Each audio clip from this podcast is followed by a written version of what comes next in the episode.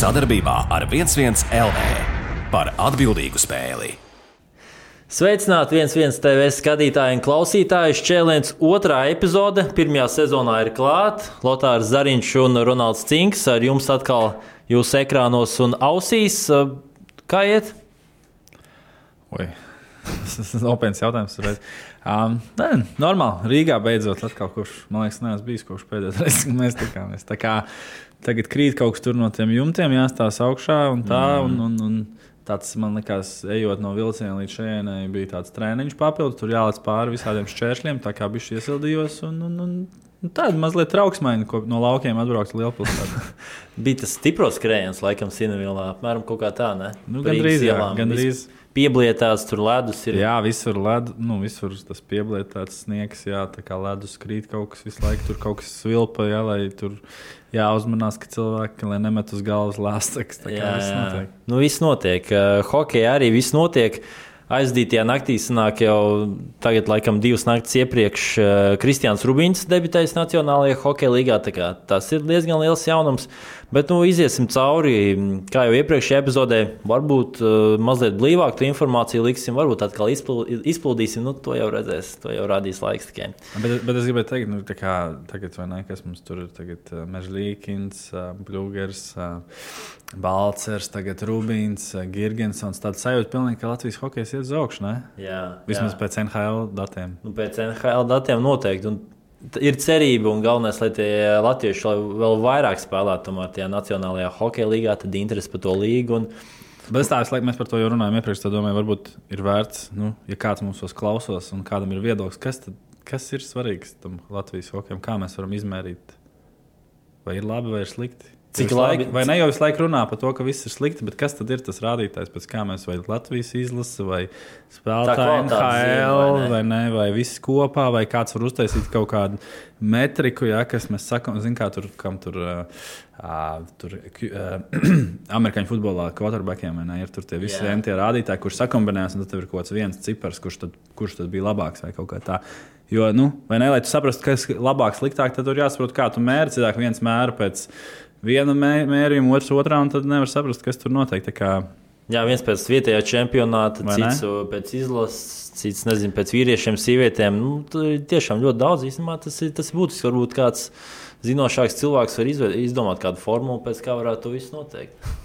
Ne, nu, viens zinošāks, bet nu, kas vispār, kas faniem, ne? kas cilvēkiem, kas seko līdzi, kas viņiem liekas svarīgi. Es domāju, arī daudz tur par to Latvijas čempionātu. Latvijas čempionātu, Latvijas čempionātu vispār neviens nenāk tikai uz fināla spēlēm. Agrāk bija pilns tribīns, un arī 2000 ogri, liepāja, Daugopils.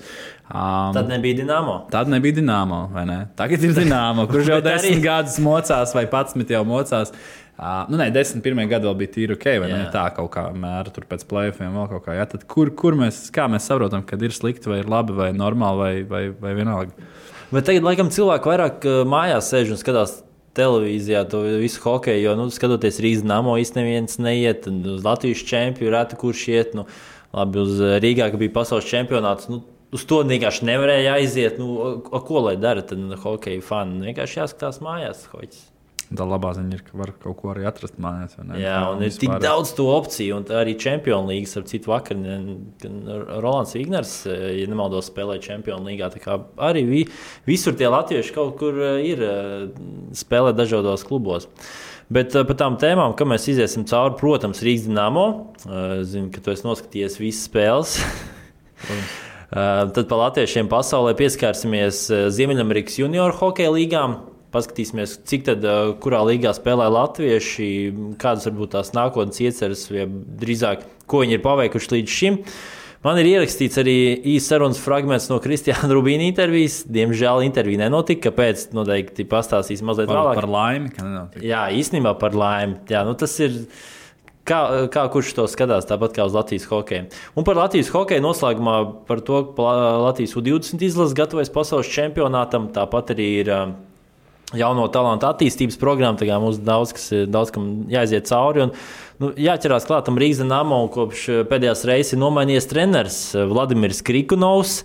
Speciālists, kuram ir dzīvoklis Rīgā un arī Horvātijā.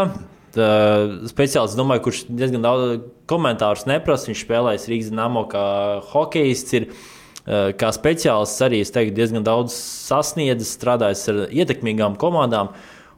Pēdējā darba vieta bija Maskavas dīnāmo, strādājot ar Šipačovu un arī Jaškinu. Nu, tādiem līgas top spēlētājiem, un tagad speciālistam jābrauc uz Rīgu Nu, nolaižoties Rīgas lidostā, es skatījos, bija Instagramā Dienāmo ielikuši to video, kā tā sagaidīšana notiek. Domāju, ka nu, katru reizi Citreiz jau arī treneri tā mazliet medulē jausīs, ka viņi nu, rītīgi starā ir atbraukuši šeit. Nu, Krikanovs teica, apmēram, nu, jā, paldies, ka, nu, paldies, ka pie, uzņemat mani un apmēram, kur mašīna, kur nolikt mans un brauks treniņu. Nu, viņam viņš diži neizplūst, bet laikam viņš ir tāds treneris, kurš diži nerunā, viņš vienkārši uzreiz ķerās pie darba. Jā, man liekas, tā, tā labā iezīme ir, ir tas arī, ko tu izcēli, ka viņš tur tāds ar puķiem tur nenodarbosies. Viss būs pat taisno, pat tiešo. Un, un varbūt to arī šobrīd vajag. Ne? Nu, Bet, varbūt, bet arī tajā pašā laikā man, man asociējās ar, ar, ar Znaroku. Teiksim, tā. nu, labi, man nav bijusi baigā pieredze mm. pie viņa treniņa, bet nu, tas mazliet, kā, un, un tagad es atkal pielikšu mazliet psiholoģiju klāt. Uh, Viena lieta ir vienkārši teikt, gāzt virsū mēslus un teikt, ka jūs nekam nedarat, vai ne? Un, un, un vienalga, ko jūs apmēram darat, visu laiku ir slikti. Bet otra lieta ir teikt, gāzt mēslus virsū pēc, pa, pēc, pa, pa lietu. Ja? Un, un, teiksim, tā man sajūta, man es neesmu bijis pie Krikona nekad, bet nu, tā mazliet tā sajūta no tā, kā viņš runā, ir līdzīga kaut kas kā ar Naruku. Jā, ja būs slikti, viņš tev to kārtīgi pateiks, bet tu sapratīsi, kāpēc viņš tev to saka. Un, un tā kā tu kaut kā jūti cauri tam teikumam, ka, viņam, nu, ka viņš to dara tāpēc, lai tā kā ilgtermiņā, lai būtu labāk. Mm -hmm. un, un arī šeit man liekas, nu, tas ir svarīgi, ka tu nevis vienkārši lai aplēji ar mēsliem no galvas līdz kājām, bet ka tu to dari pēc būtības, un tu to dari tad, kad nu, ar tā, to domu kā lai tas uzlabotos. Un tad man liekas, tas nu, kaut kur iepriekš mēs esam redzējuši, ka vienkārši visu laiku viss ir slikti un, un ir slikti un nekas nemainās. Ja? Tad šeit man ir tā cerība, ja, ka tas, tas tur ir un tas, kā, ka tie spēlētāji jutīs. Uh, ka viņiem pateiks, ka ir slikti, bet ko tad darīt, lai būtu labāk? Un, un, un tā, un tas, man liekas, ir tāds svarīgs aspekts. Bet cik svarīgi, ka tāds treneris atnāk kā Kriknovs, nu, kā viņš arī strādājis ar Krievijas izlasi. Ir, uh, Varbūt ne tie augstākie viņam bija panākumi, bet vienkārši speciāls, kur, labi, īstenībā man tas aspekts par leģionāriem liekas interesants, jo viņš angļu valodu nezina, bet tas, tā, tas tulkošanas process ir noteikti nav vieglākais, ka tev pa, spēlētājiem ir jātulko, ko treneris no tevis grib. No, mēram, tā kā tu aizbrauc uz NHL, ir vairāk krievu hokejistus. Iegūs Činakovs, kurš uh, Kolumbusā spēlē. Nu, tur ir uh, Vladislavs Gavrikovs, krievu hokejs, kurš reāli viņam tulko. Uh, ko žurnālisti jautā, un arī tās nu, kuriozās intervijas, kur Hārtlīm uzdod jautājumus žurnālisti Krievijā, tad ir tulks, kurš iztulko jautājumu, tad Hārtlīs atbild un atkal tulko. Un man, man liekas, tas ir diezgan komiski. Jā, nu, no vienas puses komiski, no otras puses varbūt tieši leģionāriem. Šajā gadījumā tas ir mazliet tāds, tāds nebūs tāds tik liels kultūras šoks, varbūt dažreiz, jo nu, droši vien tur nebūs tās skaistākās lirikas un viss mm, pārējais. Bet, līdz ar to tas, tas tulkotājs var būt viņa pārfrāzēt tā, lai būtību nodot, bet nenodot visu ar tiem. Nu, tu jau netulkos visus tos lamu vārdus, un vēl kas tur nāk līdzi. Tu tulkos visu, domu. nevar iztulkot. Jā, un visi nevar iztulkot. Līdz ar to tu nodod to domu, kas mazina varbūt nu, to kultūras šoku. Un leģionāri parasti ir tādi jutīgāki pret visām šīm lietām. Latvieši jau nu, tā pieraduši, saprot, un nu, nu, apmēram neuztver to varbūt tā. Bet leģionāriem tieši tas uh, varētu būt tāds uh, sāpīgāks jautājums. Jā, par leģionāriem runājot, viņu vispār ir gan daudz, un tas man arī tomēr mazliet nu, nepārsteidz. Bet, kad ir seši kanādieši, čehi, divi, divi somi, lietuvietis, nu, krievu hokejs, tas jā, slovāks, zviedrs. Nu, tomēr ir tas, tā nacionālitāte ļoti dažāda, lai pierastu pie šī trenera. Bet tas arī, ko sanāca apmainīties treneriem, tad viņi teica, ka nu, savā ziņā tas varbūt pat ir plus, kad ir tāds treneris, kurš var sapurināt, kurš, kā jau tu arī teici, ka, nu, nav, ka tev nestāstīs vecīt. Nu, kad, ir, ir jāsaprot tās reālās lietas. Sezona jau kā vēl nav zaudēta. Nu, teorētiski vēl var tikt. Man liekas, tā mēs jau runājam kādus desmit gadus apmēram. apmēram tieši šis ir tas atceros, ka mēs, eh, eh, ka mēs bijām nu, studijās, un tad arī vienmēr bija tas pirms tā Ziemassvētkiem. nu, teorētiski vēl var tikt plēfos. Un, ja mēs uzvaram pilnīgi visas atlikušās spēles, mēs vēl varam tikt plēfos. Mm, jā, teorētiski, jā, bet praktiski principā nerē. Nu, tas nav iet. Nu, es domāju, ka plēfof ir, ir zaudēts. zaudēt, lai cik tas. Mēs varam, protams, turpināt cerēt un ticēt, un vēl desmit gadus tāpat. Nu, jā, nu tagad sanāk līdz astotajai vietai ir 11 punkti, 12 punkti. Jā, Uf, nu, tas ir gana daudz, lai tad tiešām apmēram jāuzvar visas nākamās spēles. Bet uh, es pieņemu, ka šī sezona, nu, domāju, ka visdrīzāk jau ir norakstīta. Nu, tā izskatās, bet uh, ar domu par nākamo sezonu, ka Krikanovs, kur, sā, kur aizdīs savas karjeras, spēlētāja karjeras labākos gadus, tur varbūt arī noslēgs savu treneru karjeru, jo viņš, starp citu, raksta grāmatu.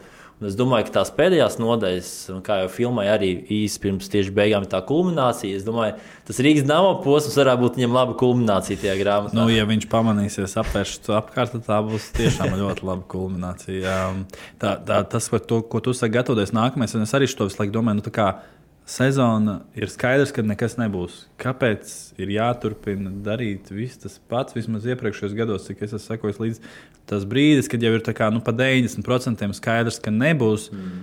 Nu, Nav, nu, no malas neizstāsta, ka kaut kas tiktu darīts nākamajā sezonā. Es domāju, tie paši leģ... ļoti bieži ne leģionāri mums ir. Viņi turpina spēlēt, kaut gan nākamajā sezonā viņi vairs nav. Tad kāda jēga viņus iespēlēt, dod, nezinu, tas, kas man liekas, kur komandā bija tagad Tas pats admirālis vienā brīdī tur blieza vienkārši ar VHL spēlētājiem. Spēlē, nu, dari to, attīsti savu, dod jaunu, vienkārši gāzi. Nu, kāda starpība tu zaudē ar 2-1 vai tu zaudē ar 5-1? Nu, Bet, nu, jā, tā, tas, ko mēs iepriekš runājām, tā problēma ir tajā īstermiņa domāšanā. Liekas, ka tu visu laiku mēģini to savu seju saglabāt, tā teikt, ka viss ir forši, kā mēs tur cīnāmies. Mēs gandrīz uzvarējām. Nu, bet... Jā, pavisam maz pietrūka, un tas mazohistiskais teiciens, skaists zaudējums, man liekas, ir vienkārši nu, pretīgs teiciens. Man, man ļoti nepatīk. Nu, nu, kāds var būt skaists zaudējums? Vienkārši zaudējums. Ir.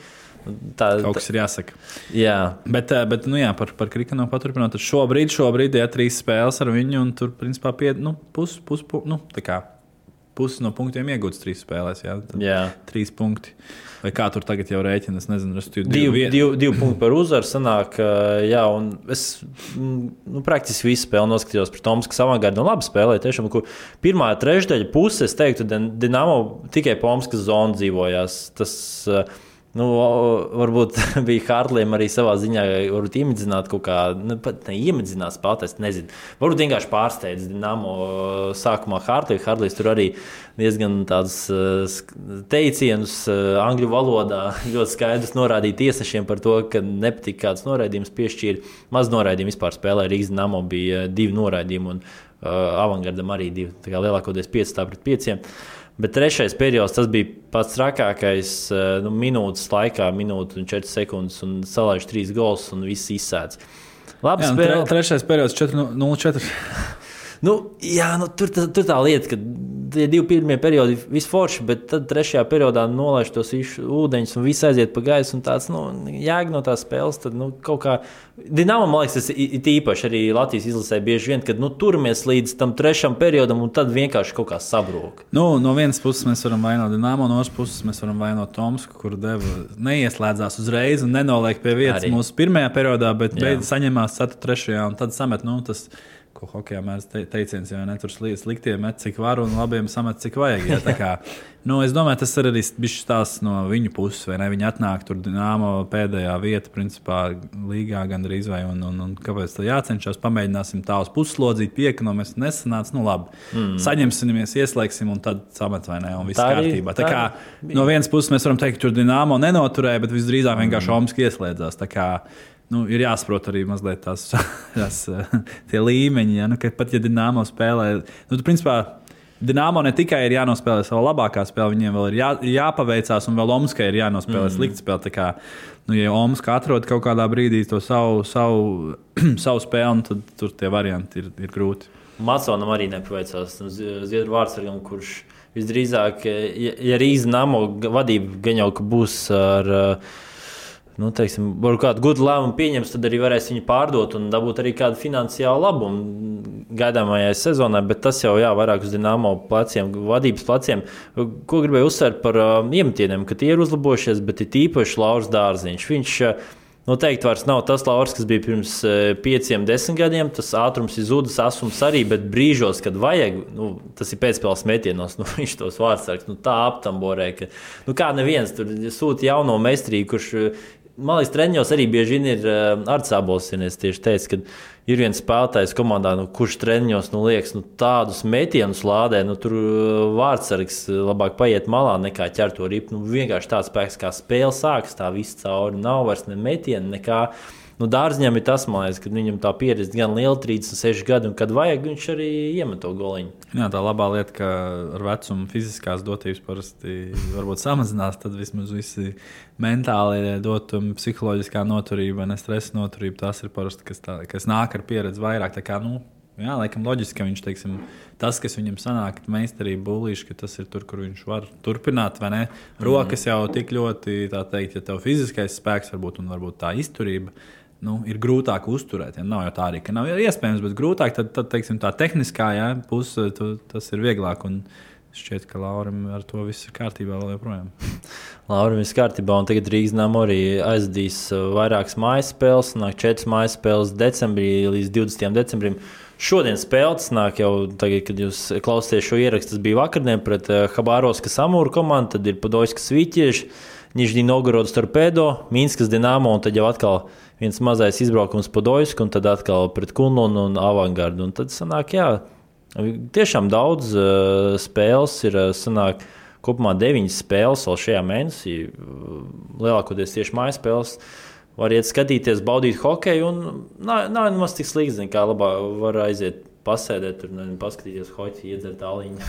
iedzert tāliņu, pāriest grauzdiņus, parunāt ar draugiem. Nu, jā, Tā kā jau tās galvenās lietas īstenībā. Jā, nu, jā. tā kā tu dari NHL, lielākoties fani atnāk, tur paņem hodierus, tur pīcis, ritīgi uzēt. nu, hoģis tur fonā, ā, iemeta golu un paskatāmies uz tablo, tur lielā ekrāna kaut ko parādīs atpakaļ. Uh, jā, Rīgas namu varam noslēgt par latviešiem pasaulē. Tas ir uh, iepriekšējā reizē mēs runājam par Zviedrijas hokeju. Un, uh, Pieminēju vārdsargu Nilu Mauriņu, kurš spēlē Zviedrijā, ja perspektīvas vārdsargs. Un, uh, arī komentāros bija viens labojums. Eh, es ņemu tas ir kļūda labojums no manas puses, ka uh, Nila Mauriņa tēvs ir nevis Uldis, tas ir viņa tēva brālis, bet tēvs ir Girts Mauriņš.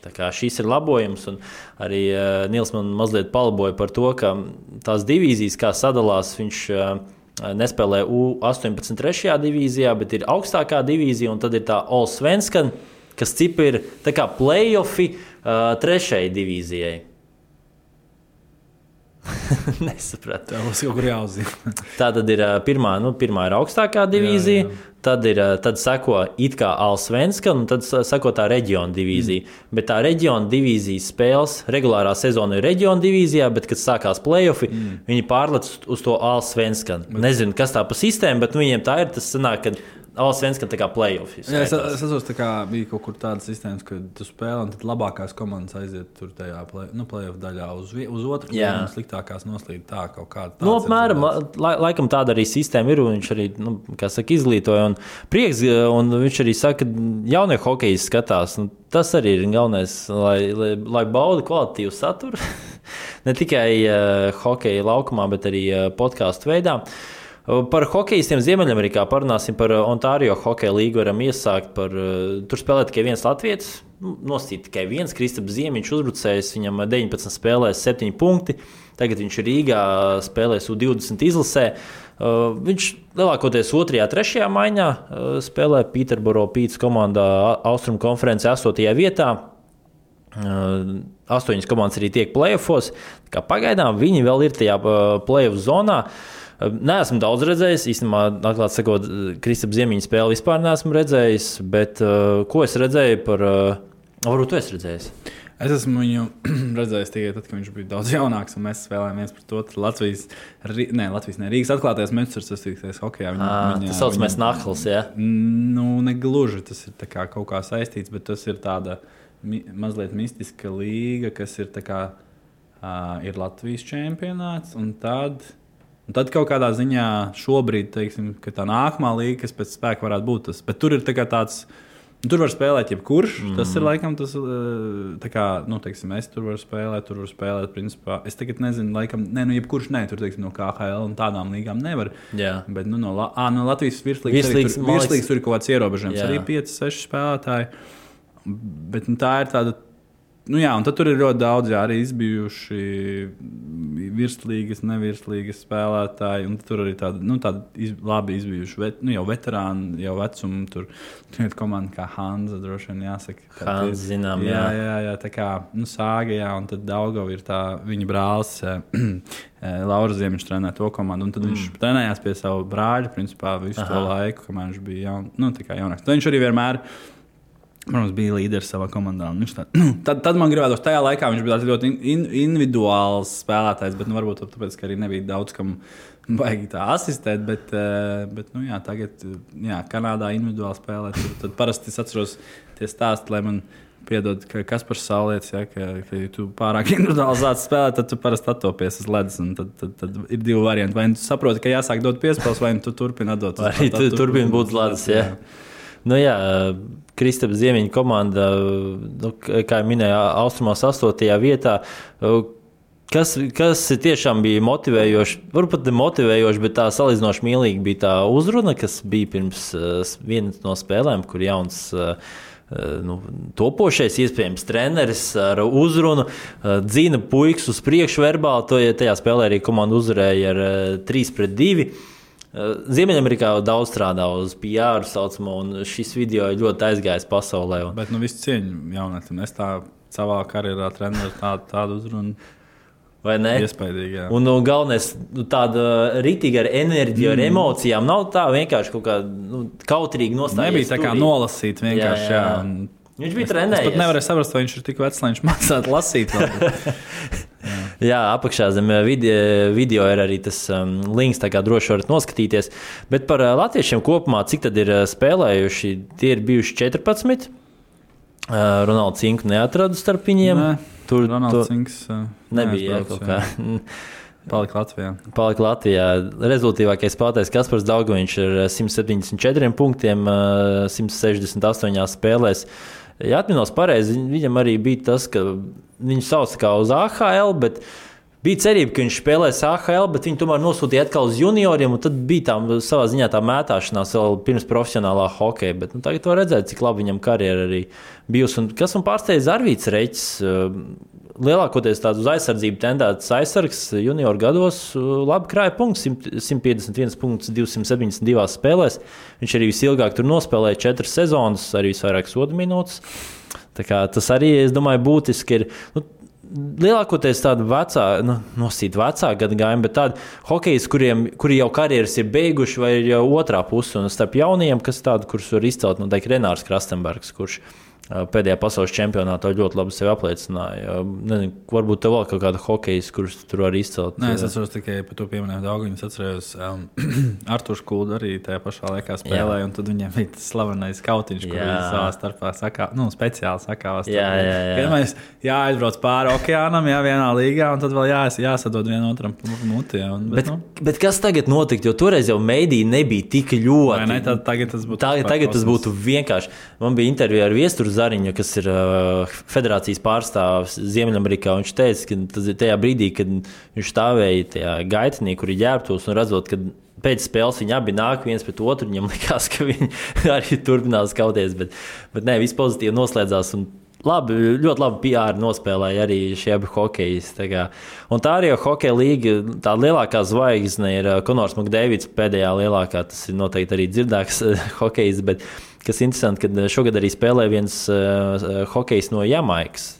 Ja proti, Jamaikas saknē viņam vārdā Ansons Tortons, vārdsargs, viņam tēvs ir no Jamaikas. Ne, nu, labi, ar saknēm tur, man liekas, kadrī vispār arī kaut kādas afrikāņu saknes ir. Jā, tā kā... ir uh, Robins Rigērs, ja nemaldos, uh, tā pareizi izrunāja, arī kanādiešu aizsargs, kuram vispār bija brazīļu saknes. Jā, mm. ir, ir ļoti daudz hokejs, kuriem ir um, kaut kādas saknes uh, nu, citās valstīs, un viņš arī pārstāvēs Jamaikas izlasi. Nemaz kā tu tur zvaigznes. Labi, Jamaika. Kanādā ir tās dubult tās pilsonības salīdzinoši viegli. Tas mm. nav tā. Nu, tāpēc Kanāda, man liekas, ir tāda nu, valsts, kur ļoti bieži var sastapt šādas nu, variantus. Šā, šādas gadījumus, jā. Bet man patīk par, par, par McDavidu. Labi, tagad tas, protams, kosmos, ko viņš NHL dara, bet uh, OHL tā statistika tur 40 spēlē, vai nu, 50 spēlēs 120 punkti. Tad, kas, nu jā, kas viņam, nu jā, tādas tur pa 2, pa 3 punkti vienā spēlē, nu, tas kā, nu, jebkurā līgā, nu, it, bet, ja mēs jā, labākā junior līga un tu pasaulē, nu, viena no labākajām Jā. līgām, un tu vāc tur divu trūkstu punktu spēlē. Ne, ne- es nesaprotu, kā tas dzīvē var izskatīties, kā to var dabūt gatavu. Bet, nu, jā.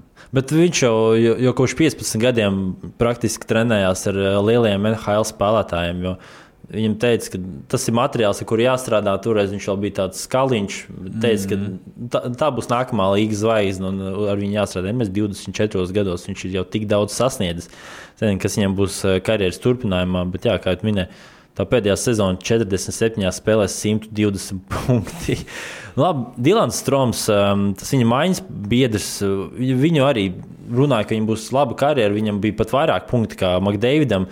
Un Cik daudz arī hokejs ir teikuši, cik pozitīvi spēlēt tādā vienā maiņā ar tik labu spēlētāju kā Makdēvis. Tu vienkārši pacēli savu ne tikai punktu līmeni, bet arī algas līmeni. Nu, tas ir nu, vi- viss, viss pozitīvais, kas tikai var būt. Ja, šis vēl viens liekas, punkts, ko cilvēki. Nu, mēs parasti koncentrējamies ne uz, uz, uz to vienu spēlētāju. Bet, nu, labi, Makdēvis, ok, viņš varētu viens pats spēlēt. Kur, bet ļoti bieži man ir tiksim, tādi spēlētāji, nu, kas nāk līdzi tā kā komplektā. Un tev liekas, Jā. nu, ka viņš tas pat nu, Draizētlis grūti pateikt, kas notiktu ar viņu, viņš būtu citā komandā. Jo, teiksim, it kā viņi ar Ma- Makdēvidu pat neskaidās vienā maiņā, bet tur tie punkti viņiem ir, nu, viņi tagad iet tā kā viens, vien, viens aiz otra. Nu, jā, viņam vairākumos viņi tur ir īpaši lasta labi punkts. Nu, jā, un tad un parasti tas, kas notiek, ne, tad, kad pār, nu, pārpērk spēlētājs, pērk to vienu spēlētāju, bet nereti ir tā problēma, ka tu pārpērci to vienu, un viss viņš vairs neko nedara. Tad Jā. tas, kas īstenībā, ko iesaka darīt, ir ņemt uzreiz veselu saspēli, nu, saspēles, To paku uzreiz pāri vai trīs cilvēkus kopā, kas, tad, kas jau ir saspēlējušies, vai ne, un kas tad mm. taisa to rezultātu. Nu, nereti tiešām viens tas spēlētājs, nu, ok, labi, Makdēvis ir tur izņēmums. Nu, Makdēvis, jā, viņš ir vispār no citas planētas. Tas Mm. ir hokejs, kurš ir re- reizes, es nezinu, cik gados, 20, nu, 30, varbūt zīmes. Nu, kas būs nākamais, to grūti pateikt. Jā, nu jā, es visu laiku domāju, vai ne tas Veina Grēts, ka tie, tā statistika, kur viņš tur no savām 11 sezonām, 5 sezonās, plus 200 punkti, liekas kosmos. Bet, nu, tad tu skaties, nu, tad tu saproti, kā, nu, kad tu skaties to hokeju, tu saproti, ka tad bija citi laiki, tie fārcēks, tā, nu, viss tas. Bet, ka, ja tagad to var atkārtot, tad, tad tas vispār ir. Tas, kaut tas kas, ir to nevar pavisam- salīdzināt. Jā, un par to stromu papildinot, uh, viņam šajā sezonā 16 spēlēs pieņemsim tikai 5 punkti. Nu, tas līmenis viņam no, nav tik augsts, bet uh, Arizonas kojotiņa draftēja gan augsts un uh, trešais numurs. Jā, 15. gada draftā trešais numurs. Un tas gads, nonākšana līdz NHL bija ļoti grūta. Viņam nu, trīs sezonas pagāja, kamēr viņš īsti nu, nostiprinājās NHL. Arizonas ir tā organizācija, kur īsti. Uh, es domāju, attīstības ziņā viņi ir sliktāki par Buffalo Sabres. Tur jau arī runā par to, ka šī um, komanda varētu pārcelties uz uh, Houstonu. Tās gan laikam ir tādas uh, tikai pīle, jo komandas īpašnieks pat ir gatavs investēt komandas uh, arēnas izveidē. Nu, Nākotnē grib saistīt, bet Arizonai diezgan pagrūti iet. Un, nu, Stroms arī tas hokejs, kurš viņam nu, švaki iet ar tiem punktiem, kad nav blakus Makdēvis, tāda līmeņa spēlētāja. Bet arī nu, spēlējot Arizonā, nu, tur nav tie hokeji, kur te var piegādāt rips, vai kuriem, tu, ja tu atdod piespēli, viņš eh, gūs vārdus. Tas ir, mm. kā jau arī minēja, tas ir ļoti daudz kas atkarīgs no maiņas partneriem. Uh, Tieši tā. jā, Nē, nu tā viņam, nu jā, tā karjera, protams, nav tāda kā. Makdēvidam Kaut kādās noteikti. sezonās ir gājis labāk, kādās sliktāk, bet, nu jā, noteikti tāda pa viņiem. Uh, turpinot par uh, junior līgām, Quebekas uh, junior hokeja līga. Šo zonu četri hokeja spēlē. Šī ir tā līga, kur punkti tiek uh, vākti ļoti daudz, un dažkārt pat pārāk daudz. Uh, Nikita jau Palos, pieņemsim, vienā no sezonām arī cik vairāk kā 100 punktus uh, sakrāja, un tā karjera arī bija cerība, ka izveidosies vismaz AHL līmenī, un ar cerību par NHL. Nu, šobrīd, uh, ja, nemaldos, spēlē Austrijas līgā. Nu, centra uzbrucējs, kurš eh, junioru vecumā bija augstu vērtēts. Nu, šobrīd varbūt arī no paša daudz kas atkarīgs ir, bet nu, tā karjera nav tik labi izveidojusies. Eh, Par četriem hokeistiem eh, - Raivis Ansons un eh, Niks eh, Feņenko. Tā pareizi, ja? Jā. Jā. Uh, tu, tu viņus laikam labāk pazīsti. Ni- Niku Faņenko es esmu arī trenējis. Mm. 2004. gadā dzimis. jā. Tā kā tā, viņš bija viens no, viens no aizsargiem. Godīgi sakot, tāds, nē, nu, tā kā ne, nekas tādā ziņā, ka viņš tur kaut ko sliktu vai kaut kā, bet, nu, teiksim, ja būtu jāprognozē, kurš kaut kur tur teiksim, tiks tajā pašā kaut vai jā, QMHL vai ne, tad es tā būtu grūti prognozēt. Tā. Bet nu, tagad viņš ir tā labi augumā padavies, kas, kas nu, tādai Ziemeļamerikai ļoti Jā. Nu, viņš arī bija tād, tāds salīdzinoši tehnisks priekš aizsarga un, un, un Tā kā prieks, prieks par viņu, ka viņam ir izdevies tur nokļūt. Jā, viņam arī tīri labi iet. Viņš tur bija arī pat, uh, pat kaut kādas intervijas tur Kanādā. Tā, tā kā tur ir, tā, viņš ir tādā. Tā teikt, man liekas, viņš bija pirmais numurs arī, ar kurš tika nodraftēts vispār. Nu, tā kā pirmais QMHL draftā ar pirmo numuru nodraftēts, ja nemaldos. Tagad... Ansons? Nē, nē, nē, Niks viņam šogad, šogad, šogad, jā. Varētu būt. Jā, un līdz ar to. Nu, tas, nu, labi, junior līgās tas varbūt nekotējās tik, bet jebkurā gadījumā. Ja, kā, jā, pareizi. Jā, jā, viņš CHL importu draftā. Mm. Pareizi saka, jā, viņš šogad draftēja pirmo numuru. Tās, tās viņam arī ir tīri, tā, nu, labi, viņam tagad sanāk, ja ir tūlīt būs 18 gadi, kas, ja mēs tā domājam, teiksim, jo īstenībā tas varbūt nav Nu, ja tu esi pirmais numurs 18, kā, jo, jo tur sāk no 16 vai no 15 gadiem. Man liekas, 15 bija tas nu, izņēmums, jā, jā, jā. Jā, kur izvērtēja īpaši. Mm. Tad tu vari sākt no 16 spēlēt. Protams, ja tu 16 gados tiesi nodraftēts ar pirmo, tas ir cits.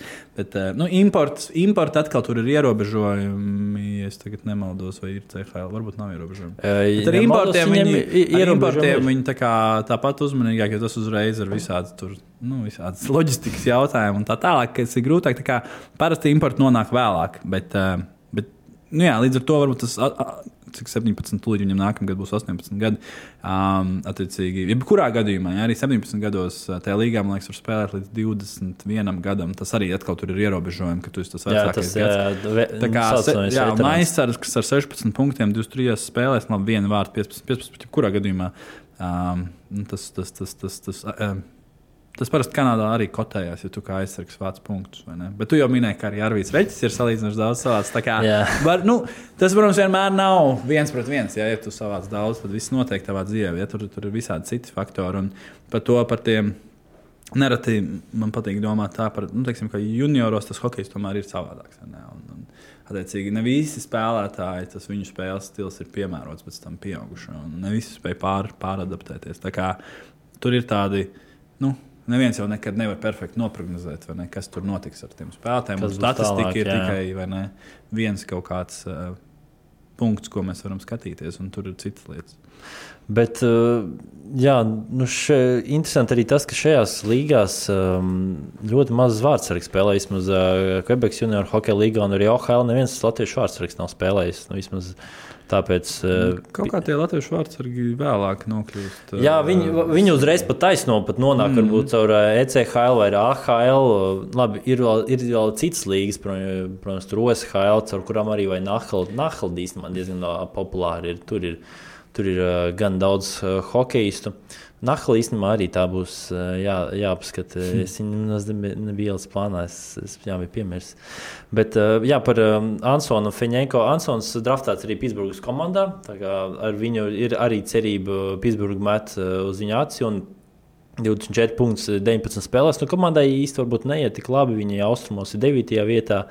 Bet uh, vi, vi, astoņas komandas arī tiek šajās izslēgšanas spēlēs. Uh, Bet, nu, protams, visu, visu vēl priekšā. Nu, tagad arī priekšā viņam ir U20 pasaules čempionāts, kas ir pirmā divīzijā. Es domāju, tur arī daudz kas parādīsies, kuriem ir jābūt komandas līderiem. Šodien ir pēdējā pārbauda. Nostīt pēdējā pārbaudas spēle, bet uh, pret Nogo komandu, un tad arī viss, saprotams, izkristalizēsies tas sastāvs, viss, kuri tad brauks, kuri tad nebrauks tālāk. Anri Ravinskis, arī šis hokejs ir uh, augstu vērtēts uh, Armada komandā. Viņš spēlē uh, Viņam 24 spēlēs ir uh, 13 punkti.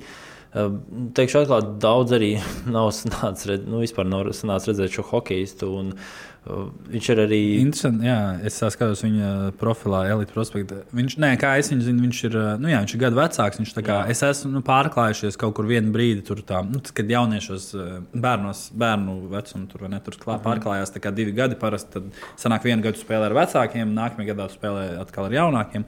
Un tad, nu, jā, tad viņš jau tad jau, tad, tad jau sen jau atpakaļ, tad jau viņš arī izcēlās. Viņš ir viens no tiem droši vien, kam jau tad, nu, kas izcēlās un bija paredzams, ka viņš kaut kur, tā teikt, varētu, varētu nokļūt. Kur, jā, jā. Kā, man liekas, interesanti, ka viņš vienu gadu, teikt, aizpagājušo gadu spēlējis tajā pašā līgā, kurā es tur paviesojos vienu brīdi, bet tagad jā, viņam bija 6. Jā, bet tas, bet tas, tas, kas tur ir, tā ir tā Greater Toronto Hockey League, kas ir mūsu ekvivalents nu, mūsu parastajām jauniešu. Jahal? Nu, nu, nē, tas jau ir Jahal, jau ir juniori. Mm -hmm. Bet kā, nu, bērnu, tas ir viņu viņiem ir tas A, single A un tad vēl ir Midgeti visādi šitas Jā, jā, jā. tas ir tās vecuma grupas, bet mm. tas ir tā kā parastās bērnu un jauniešu līgas, kā, kas nav tās junior līgas Jā. vēl, bet kas, kam viņi visi tur iet cauri gadiem cauri. Um, Viņiem, viņiem gan tur ir, nu jā, viņiem arī īstenībā ir tas, ka viņiem parasti kaut kāda vairāk gadu tur kopā, bet tad ir tas, tas posms, tas 16 gadi ir tas, tas pēdējais gads, pirms viņus visus tur draftē uz tām, uz tām uh, junior līgām. Un tad, ja tu nenodraft, nu jā, tad tur vēl ir daži gadi, kad parasti kāds vēl tur kaut ko aizķerās un mēģina tikt tālāk, bet parasti visus tos labākos. Un tad es atceros, tad, kad es spēlēju, es spēlēju Mississauga Raps bija tāda komanda. Nu Jā, bet tur viss ir apkārt kā Toronto, mm -hmm. tad viņiem apkārt ir tas Greater Toronto area, kas ir tā kā ir Toronto, tā kā mums būtu Rīga, un tad apkārt nu, tur salas pilsēta un, un tādas tur mārupes un visādas Jā, jā, tādas jā. viņiem. vai ne? Un tad tās visas komandas ir no turienes. Un, um, un tad bija tā, ka es atbraucu tajā gadā pēc tam, kad visi tur labākie jau ir aizbraukuši prom, tā kā nokavēja vilcienu. Um, nu tad, jā. piemēram, tāds, tas man, mans komandas ir. Uh, Casey's Zika, kas ir tāds Jā, New jā, York jā. Islanders. Nu, Jā, viņš normāli spēlē. Viņš nav nekas. Nu, izcils. NHL spēlē. Jā, jā, viņš stabils NHL spēlētājs, tāds trešā, varbūt pat otrā kāda brīdi maiņā. Tad viņš bija tajā komandā spēlējis. Tā kā visi, tā kā tagad jāparēķina ātri, tad sanāk, ka Anrī tur bija 19. gads, viņam ir 2016. Nu, viņš, viņš bija tieši tajā pēdējā gadā, un tur droši vien viņš arī varbūt tika pamanīts. Un eh, sa- sanāk, tajā Covid gadā viņš ir izlaidis. Tas Covid gads vispār bija grūts spēlētājiem. Mistika, jā, jo viņam, nu, jā, viņš HS Rīgā nospēlēja, sanāk, tā kā nu, Latvijas čempions. principā. Jā. Kur viņam nemaz, nu, labi, 6, 17 gados varbūt tas ir ok. īstenībā. 22,30 spēlēs. Tas varbūt ir pat labs rādītājs. Jā. Priekš Latvijas Ā, čempionātā. Jā. Un ir īpaši pagājušā sezonas, kur daudzi, Jā, nu, jā, jā. daudz hokeja, kuri nespēlē vai kaut kur Eiropā vai nu, nezinu, eh, citās vietās. Nu, visi lielākā daļa bija atgriezusies mājās un spēlēja. Mm. Tepat čempions bija augstā līmenī. Nu, jā, tagad, tagad viņš ir QMHL un uh, QMJHL. jā, tāpēc man vie- vieglāk pa- patīk teikt, vienkārši Quebec junior Jā, hokeja jā, līnija. jā. Bet Tas tā kā OHL, vai, nu, Latvijas op, uh, optimāla hokeja līnija. Tagad viņi vēl joprojām tā saucās. Jā, jā, jā vai ne? Un, saucās. un, un, un Kanādas junior Un- OHL. Tad tu kā Ontario, jā. o, tur kaut kam stāst no Kanādas, o, es spēlēju OHL. Kā tu vari spēlēt OHL? Tev ir 30 gadi. Uh, Nu, Zini, kā veterāns man uh, jā. overage. Jā, tur tagad, nu jā. jā, jā. Jā. Bet jā, tad uh, Andrija, jā, viņam, viņam viņš tāds arī salīdzinoši augumā padavies. Tas kanādiešiem tas ir ļoti patīk. Auguma proporcijas, Kā teica jā. viens no maniem bērnības treneriem. Uh, Guns Bāliņš, tad, ja tu neesi virs 1,90 m, tad tev vajag ļoti lielu talantu, lai tu kaut kur tiktu. Bet, nu, labi, 1,85 m jau ir tāds zolīts augums, no kā sākt. Un tad abi divi, gan Niks, gan Andrija, abi divi arī ir tajā tieši. Tāpēc, tāpēc arī nu, man nekas neizdodas. Es Jo nav- nav augums, Tā jau būtu baigi labais. Jā, jā, vai ne? nu, tā- jau ir. Meklē vienmēr attaisnojumu. Protams, protams. Bet, nu, jā, viņam tīri labi veicās tajā QMHL. Jā, kā 13 punkti, 24 spēlēs. Nav, nav Konora Makdēvida līmenis, Nav, bet, bet, nu, uh, ir uz ko- ir uz tāpat. ko tiekties. Bet, jā, punkti ir.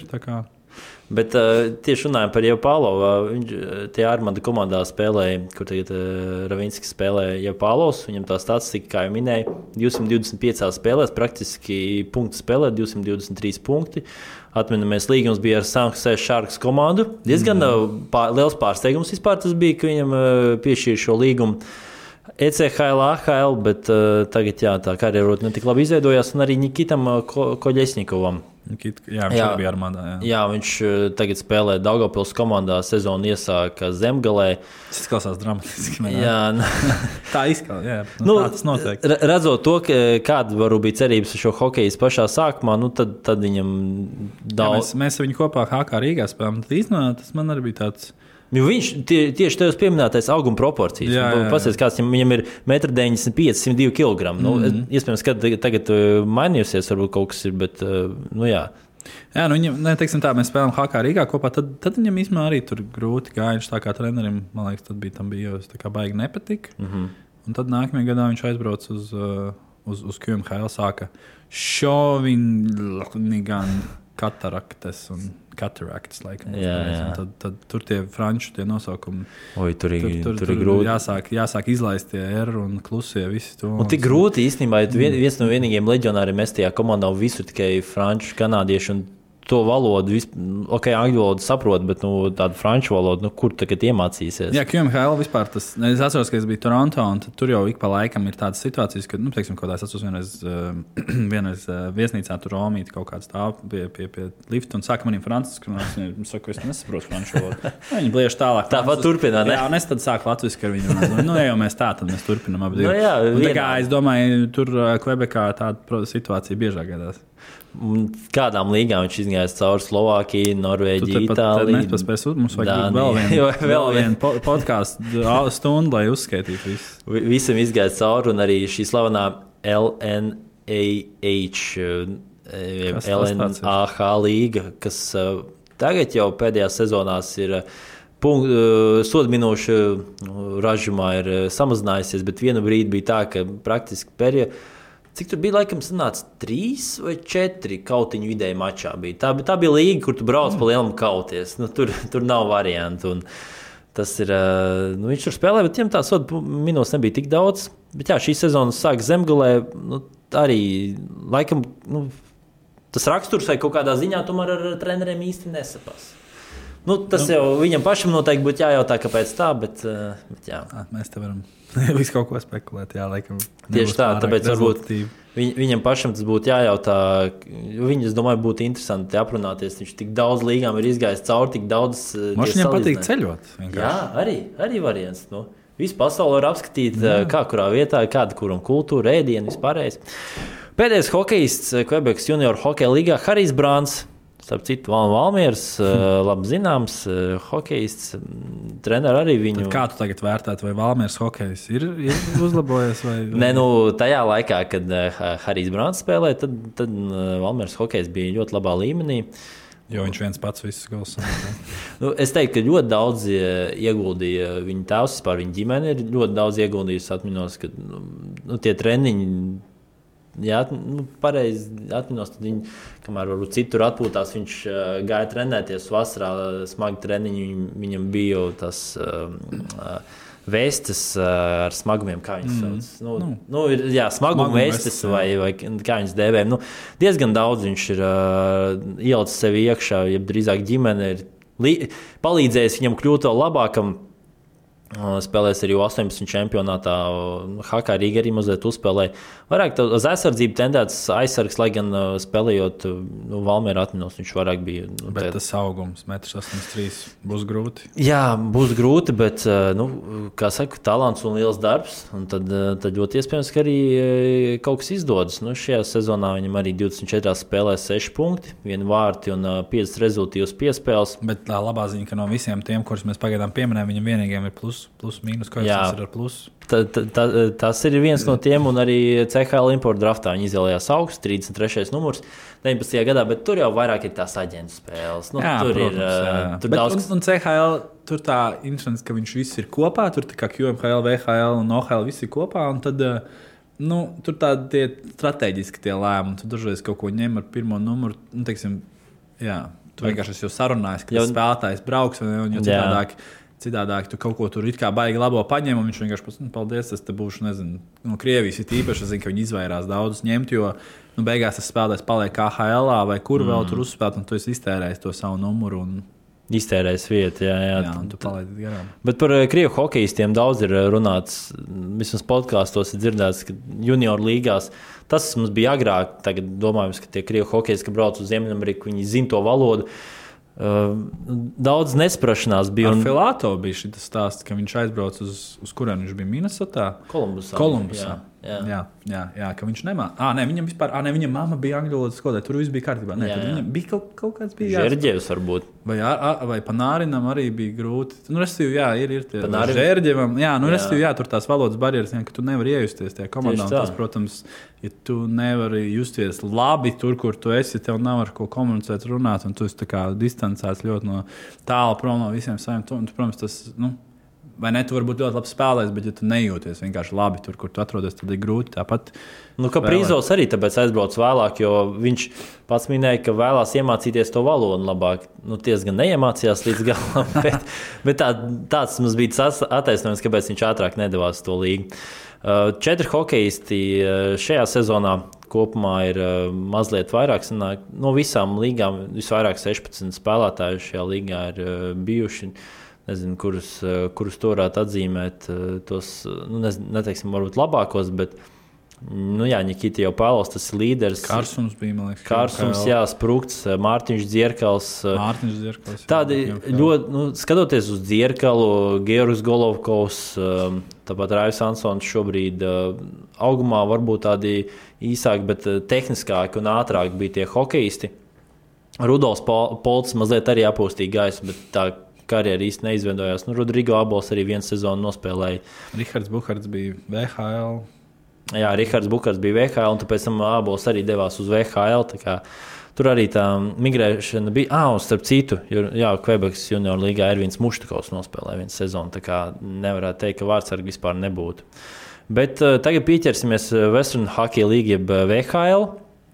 Tā ir tāda pietuvinātākā, var teikt, līga Nacionālajai hokeja līgai, cik maz ir nu, dzirdējis. Tā, baumo, nu, tā, tā runā, tā runā. Mēs, nav varbūt iz, izmērīts, kura līga, nu, gan jau ir izmērīts, kur varbūt tā spēka ziņā vai kā atbilst. Nu, tur tad, kā beigās viņiem ir tas, tad, kad viņi izspēlē tās savas sezonas, vai ne savās tajās līgās, un tad ir tas um, Memorial Cup, Memorial Cup kur viņi mm. ir. Nu, tur, tur visādi ir. Tur, nu, tur dažādi atšķirās tie līmeņi. Tad... Nē, nē, tā ziņā, ka tur kā kur nu, vinnē visas tās līgas. Man liekas, es, man liekas, man liekas visretāk vinnē QMHL, visbiežāk OHL, VHL. Tur, es tagad nevaru tā no galvas pateikt. Bet, Um, cik es esmu redzējis tos rezultātus, tur parasti VHL vai, vai, vai OHL. Viņa.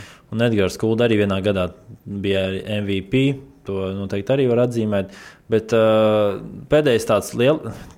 Tagad es nu, liku visu to plānu, tad bija rakstīts, nu, jā, ka pēdējais tas hokejs, kurš uh, no VHL Latvijas nonāca EHL, bija Rudolf Balcers. Viņš Norvēģija, VHL, tad AHL, NHL, bet tagad jau arī jāpiemina Kristians Rubins, kurš arī uh, VHL spēlēja, un tagad ir nonācis uh, Nacionālajā hokeja līgā. Bet, uh, š, pa, pa tiem hokejiem mēs vēl tiksim, bet šo zonu tikai viens spēlētājs ir.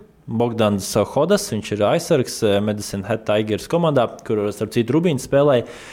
Šai komandai iet uh, pašvaki. 14 zaudējumu sērija. Noteikti nav tas, kā, kā bija iecerējis. 25 gados tāda sliktākā sezona kopumā vispār šai vienībai. Savukārt, punktu ražā Hodas labs starp uh, desmit labākajiem aizsargiem, rezultātīvākajiem visā līgā. Un tas pēdējais vārtu gūms, kur bija lāču lietas, tu man jautāji, vai bija hetriks, bet tas bija, tas bija lāču lietas. Tajā Twitterī ne, nes, nes, nebija uzlicis uz liela ekrāna. Man liekas, ka cepurs ir. Golējis tik daudz, ne, jā, tā ražīgi met.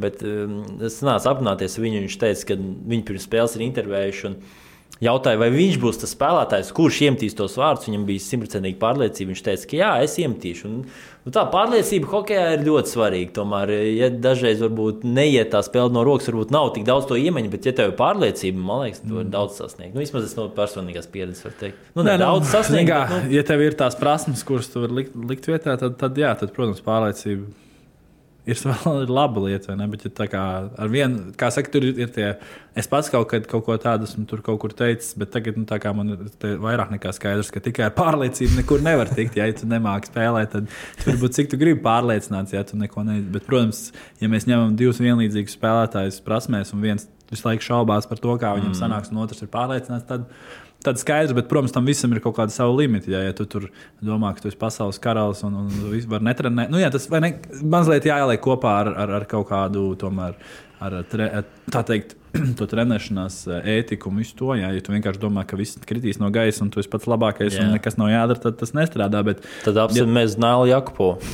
Nēlu Jakupovu, jā, kur viņš ir Jā, jā, jā, arī ne, pirmais, pirmais draft numurs, un kur viņš ir tagad. Tā kā, nu, tie, tās, tie, tie, tās, tie ceļi ir dažādi, vai ne? Un tie faktori arī, kas to ietekmē vai neietekmē, ir, ir ļoti dažādi. Bet, jā, tavs pieminētais Hodus, viņam arī, nu, ņemot vērā, ka viņš ir aizsargs, mm. jā, un ka viņš viņam ar tiem punktiem tīri zolīdi iet. Un, un, Augums noteikti palīdz. Ja? Man tagad patīk to pieminēt. Jā, jā, tas augums ir. Un, uh... it īpaši, it īpaši tajā līnijā, tajās, uh, tīpaši tur, tai otrs puses okeānam, kur tie laukumi ir mazi, un tu jau vairāk vietas aizņem, jo tev ir vieglāk. Nu, tur, teiksim, tas stāsts, vai ne? Mm, nu, ka tu, teiksim, garš spēlētājs ar nulli vienkārši nosacīts puslaukumu. Ja, teiksim, un tur tas tā veiklības, tas varbūt tev ne, nav tik liels efekts uz to tavu spēli, tavam tādam uh, starta ātrumam un tādai veiklībai, jo vienkārši tās vietas ir mazāk. Tu vari ātrāk, nu, teiksim, uz lielā laukuma, ja, kur teiksim, tā kustība Eh, ir, ir daudz lielāka nozīme, cik ātri spēj pārvietoties. Protams, ka tam visam ir nozīme, bet tam tā, tā, tā, tā proporcija, cik svarīgi tas ir, tas paliek mazāk. Tur man pat stāstīja, nu, labi, nezinu, tas tāda anekdote. Man treneris Kanādā stāstīja, ka bija spēlētājs aizsardzībā, es neatceros, kurš, kurš mācīja vispār uz vienu pusi tikai bremzēt normāli. Ja? Nu, tā kā, nu, labi, tas tāds joks droši vien vairāk, bet idejas, nu, bet tā ir. Tu, bet, nu, jā, ka tu idejas, ka vari, vari, vari arī tā tikt cauri. Tā kā tam augumam Ziemeļamerikā uz mazā laukuma ir, ir, ir liela nozīme. Tas gan un, uh, nozīmē arī tiem spēlētājiem, kas tur ir aizbraukuši, kopumā bijuši. À, nu, par, to, par to augumu paturpinot, ko es gribēju pateikt, kad uh, treneri viņu arī savā ziņā salīdzināja ar Rubīnu. Jo Rubīns tikko tur bija un tie auguma parametri - 1,92 kg, 18 gadi. Uh, arī kopumā ar, citi, kopā ar citiem hokeistiem ieradās Latvijā uz U20 izlasi. Es domāju, ka viņš būs arī viens no tām pirmajām nu, violēm, kas, kas spēlēs tajā visā komandā. Un uz, uz viņa pleciem arī diezgan daudz kas gulsies, jo viņš spēlē gan vairākumā.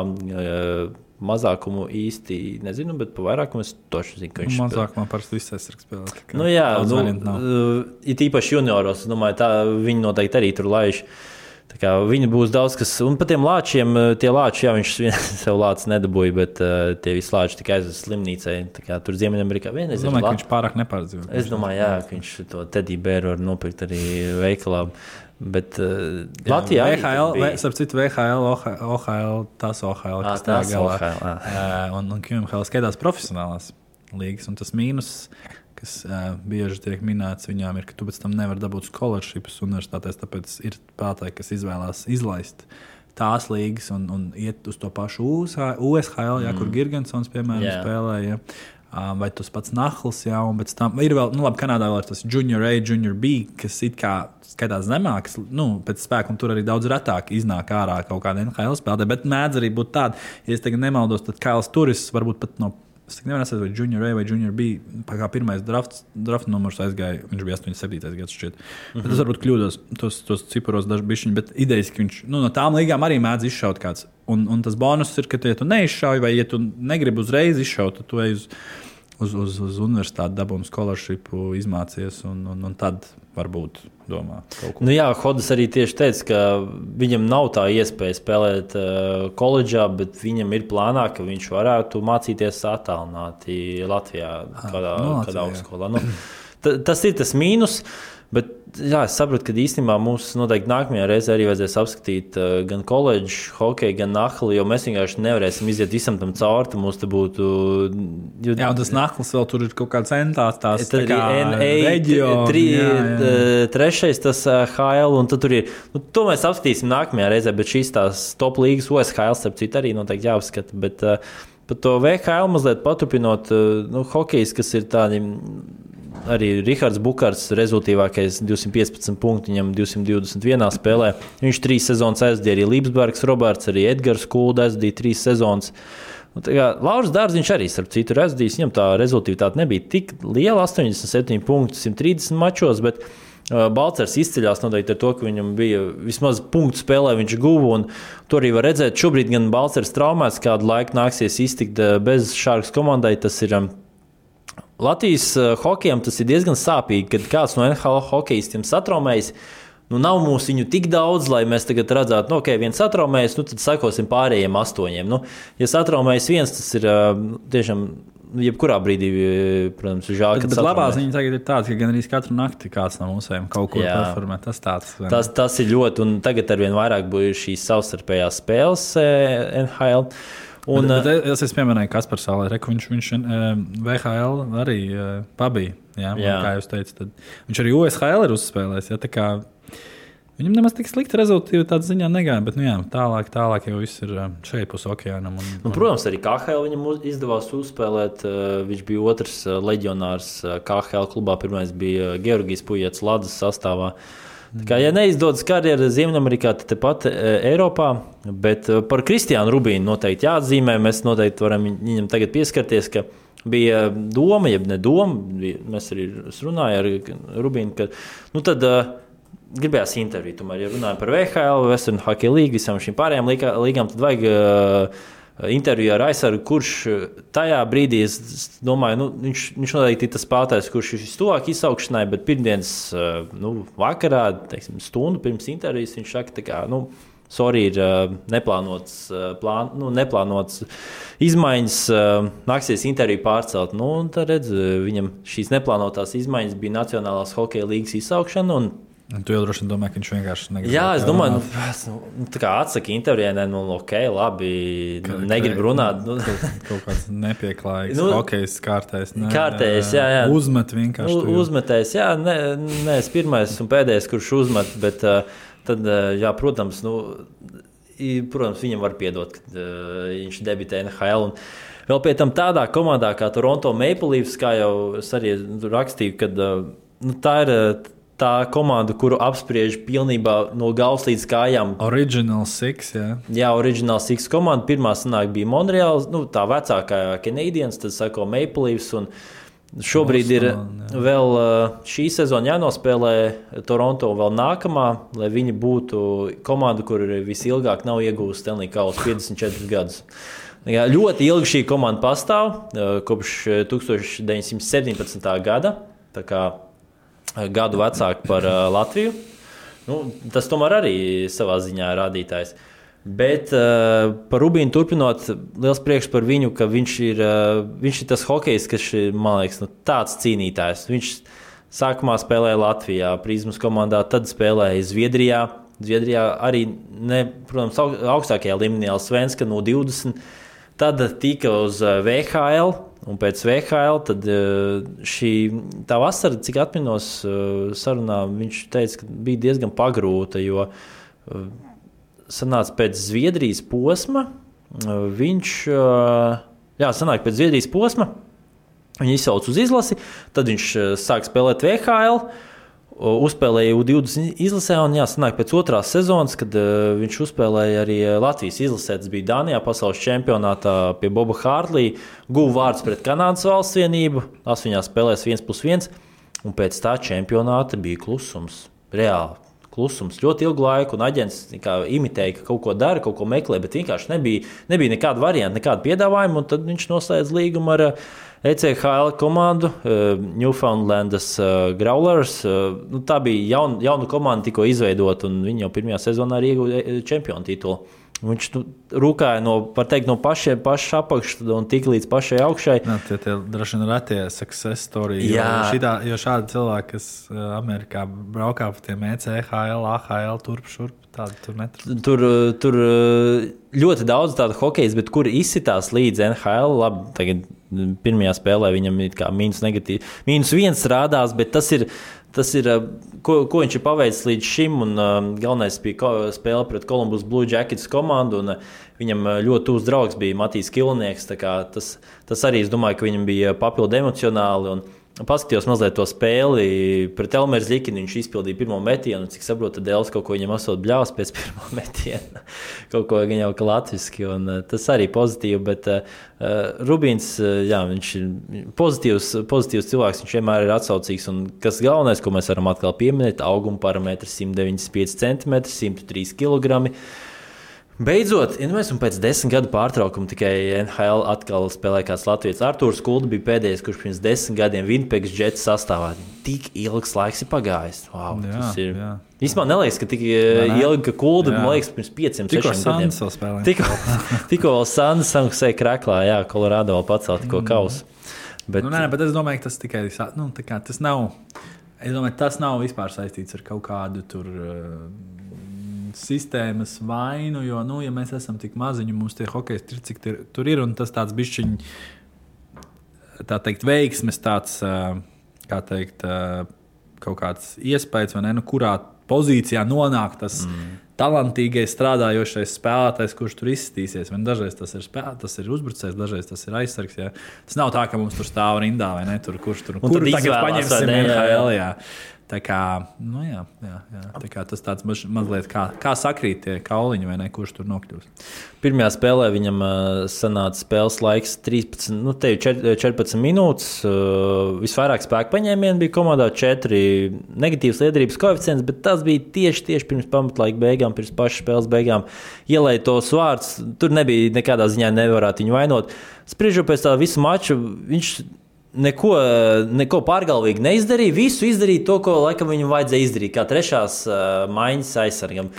Mierīgi piespēlēja gar laukumu, apmāli palaida rīpiņu nu, un vēl spēlēja mazākumā. Kā par aizsargiem, parasti saka, labs aizsargs. Ja tu neesi viņu pamanījis, tad tad viss bija kārtībā. Jā. Jā, jo, ja pa uzbrucējiem ir jāpamana, ka viņš spēlē, tad par aizsargiem labāk, ja tu nepamani, ka viņš spēlē. Jo tad acīm redzot, viņš neko sliktu nav izdarījis, vai ne? Un, un aizsargiem galvenais ir aizsargāties. Jā. Jā. Protams, ja tu vēl vari pielikt tam klāt uzbrukumu, tad viss forši. Bet, nu, Sākam, sākam ar kaut ko. Es domāju, ka ļoti labs iesākums pirmam, pirmam mēģinājumam. Ļoti labs iesākums. Man bija tā iespēja spēlēt vienu sezonu ar viņu vienā komandā, un jau toreiz atceros, ka Viņš eh, sākumā man likās, ka viņš ir uzbrucējs, jo viņam ir tik labs lidojums un uh, roku tehnika un galva. Visi tie, kas nemāks lidot, tie ir aizsardzībā. tie ir aizsardzība, tādi kā es. Un, uh, savukārt Toronto sastāvā viņš pirmajā spēlē visvairāk maiņas, nevis visvairāk, bet lielāko daļu tieši sāka um, uzbrukuma zonā. Un, uh, nu, skatoties Toronto komandu, sekojot līdz tiem podkāstiem, klausoties, nu, tik daudz, dažkārt liekas, pārāk daudz viņi tur runā par tām pilnīgi bezjēdzīgiem tematiem. Tiesa sen ieliek viņu, pieņemsim, ierakstu. Kur uh, četri hokeji pastāsta, ko tu darīsi brīvdienā. No, apmēram... Bet droši vien viņi tagad nākamajā raidījumā klausīsies tos podkāstus. Nu, tagad Lotārs var runāt par tiem Vai, tematiem. Nu, visu laiku cīk var runāt, bet, bet nu, padomā. Nu, Tu... Tas ir šovs, tas ir biznesa. Tas tāpat kā tur, uh, kas mums tur UFC vai ne? Vai jā, jā, nu, tur, ne, viens otru ir... tur lādē pie visiem vēlniem, tad rekutē mēs uh, taisam. Nu, Jā, jā, es arī esmu viņam tur visādi kaut kā. Bet viņam te jautā, nu, ko darīs brīvajā dienā. Viņš pasaka, nu, tas ir aizies, aizies uz kino. Bet komentāros lielākoties pauzes komentārus cilvēki saka, nu, jēga no tā, nu, tā kā, nu, man liekas, ka cilvēkiem arī viņiem vairāk interesē varbūt tāds hokeistiskāks saturs nekā ko viņi dara brīvajā laikā. Es, ne, es piekrītu, ka dažiem no, citiem noteikti interesē tas, ko viņi dara brīvajā laikā, ko viņi tur aizgāja. Es domāju, tur tas mārketings tādā līmenī, ka viņi zina labāk, ko tie vairums skatītāji grib. Visu mēs, iespējamo bet... galvenais, jā, jā tikai par Toronto. Un uh, tie hokejisti, kas ir, um, nu, nav Toronto viegla vide. Tur ir, uh, tu esi zem lupas gan no skatītājiem, gan no mēdījiem. Jau pirmais krakls arī ir uzlidojis šo zonu laukumā, kad komandai švaki gāja. Fils Kessels ir uh, labs piemērs, kurš uh, hokejs, kurš pameta šo vienību un uh, izcīnīja divus Stanley Kausa Pitsburgas pingvīniem. Nu, grūti viņam gāja uh, Toronto, lai gan labi spēlēja arī Frederiks Andersens. Uh, labi spēlēja, bet tagad Karolīnā viņš spēlē vēl labāk.